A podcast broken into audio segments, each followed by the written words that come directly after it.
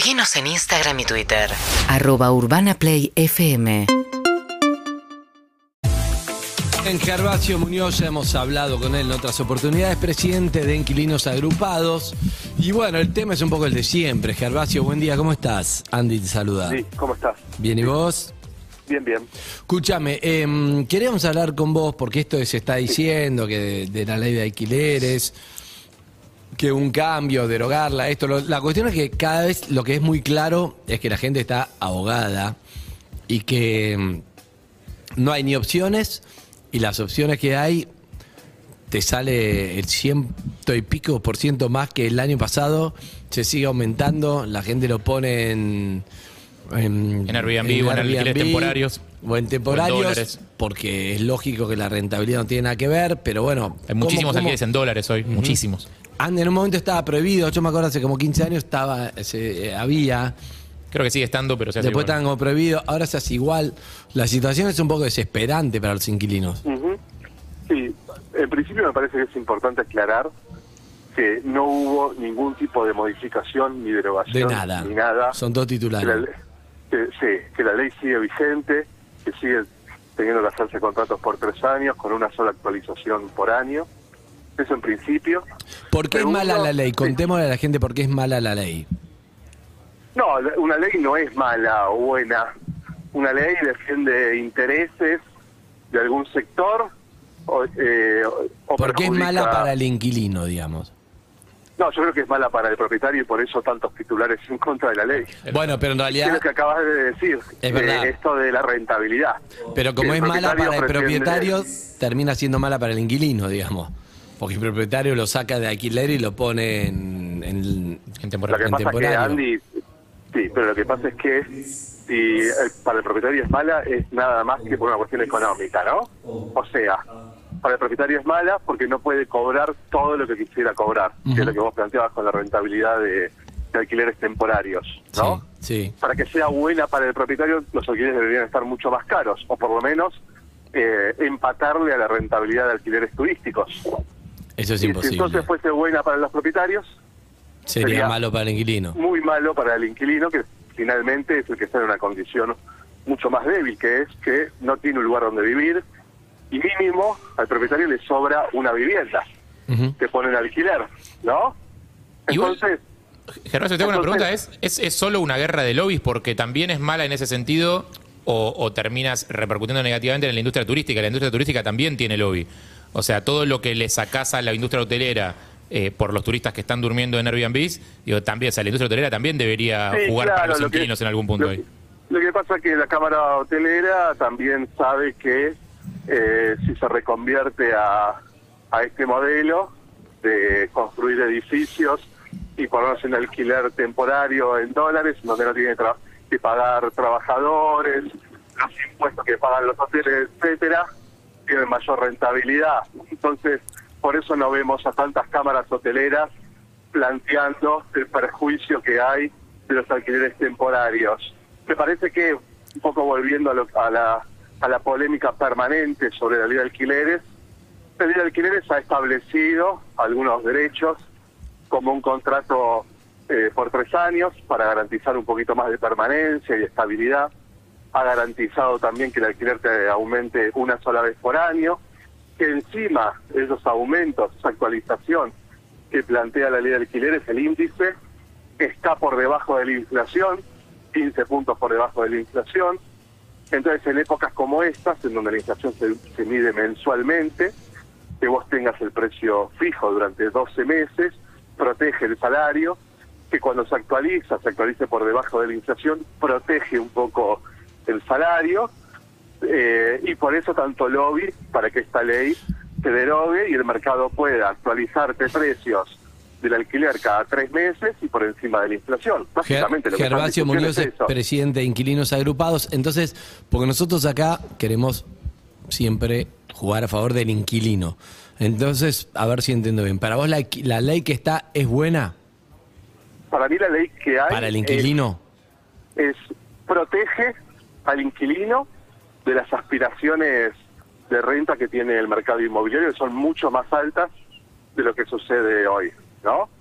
Ahora, si vos tenés un Estado controlando su cumplimiento, bueno, el mercado hace desastres, ¿no? Te, te obliga a firmar contratos de un año, te obliga a pagar aumentos semestrales, eh, te obliga a pagar un montón de cosas que no deberíamos pagar por ley, como los eh, como el impuesto inmobiliario, como algunas expensas, etcétera, etcétera, ¿no? No sé, hoy, por ejemplo, me escribieron que eh, la inmobiliaria estaba pidiendo que actualice el depósito porque se había cumplido un año. Y la ley lo dice claramente, quien tiene que actualizar el depósito cuando se termina el contrato es el propietario, porque vos le dejaste, no sé, 50 mil pesos y cuando finaliza el contrato a los tres años te quiere devolver 50 mil pesos. Bueno, lo que dice la ley tiene que devolver el depósito al valor del último mes de alquiler, ¿no? Si terminaste pagando 100 mil pesos de alquiler, te tiene que devolver 100 mil pesos de depósito, ¿no? Bueno, el mercado inmobiliario se encarga de, de incumplir absolutamente todos los derechos que conquistamos con la ley de alquileres. ¿Por qué lo hace? Porque puede, porque como no hay Estado controlando su cumplimiento, finalmente lo que hay es una disputa económica. El mercado Pero está bien, pero eso, eso fue el error de la charla al principio de, de interpretación, digamos. Ajá. Para vos la ley es buena, pero eh, como no se cumple, termina siendo mala, porque lo que te digo, si el propietario no pone en alquilar No su ley, casa, Lo que termina siendo malo es bueno, por eso, Eh, pero al eh, no cumplirse la la, ley la vos selva. decís, claro, la ley de hacerlo, entonces, ¿sabes qué? Lo saco y lo pongo en Airbnb, no me- porque no lo voy a... Claro, mira, Porque nadie me dice eh, nada. Pero hay que poner algo, entonces lo que habría que Porque tener es una ley práctica, habría que poner una ley práctica. Igualmente hay dos puntos distintos para mí, ¿no? No, habría Que- que tener un Estado que, que controle el cumplimiento de las leyes. Porque eh, anteayer hubo una, una movilización en Bariloche, en el centro de Bariloche, Sí. porque en Bariloche ya no hay lugar donde vivir por el alquiler turístico. Y ahí no tiene nada que ver. la En todo el mundo pasa eso, en todo el mundo, ¿no? Está pasando eso. En la ciudad. Pero En en Barcelona mundo- hubo, en Barcelona algo eso y cómo lo resolvieron. Limitaron la cantidad de viviendas para alquiler turístico. Eso. Porcentaje. Sí, el tema es que es tan la grande la, cantidad. mm, es tan La grande cantidad. te hago una consulta, Gervasio, ¿no? porque no sé si hay medidas sobre de esto o son estimaciones. Digo, es tan grande el toda la economía informal en Argentina que yo lo primero que pienso es, bueno, si mañana sale una adenda a esta ley que dice que solamente el 20% de las viviendas pueden alquilar, pueden estar destinadas a bla bla bla bla bla, bueno, las estarán por ¿Quién lo va a afuera. Estarán por afuera las viviendas. Pero perdón, Harry, para mí el, el tema, por ejemplo, en Barcelona, no sé cómo lo resolvieron, porque vos pagás el alquiler turístico o pagás un alquiler, los dos son en euros. El tema acá, la gran diferencia es que el alquiler turístico se cobra en dólares y eso hace que valga cuatro veces No. más, cinco veces más la ganancia que en pesos. Porque en Y Barcelona el ese dólar es tiene un solo valor. Acá tenemos te 18 dólares pero distintos por eso según- te digo, pero el problema acá es ese del alquiler. ¿Por qué toda, toda la gente lo pone alquiler turístico? Porque es en dólares y el otro es en pesos.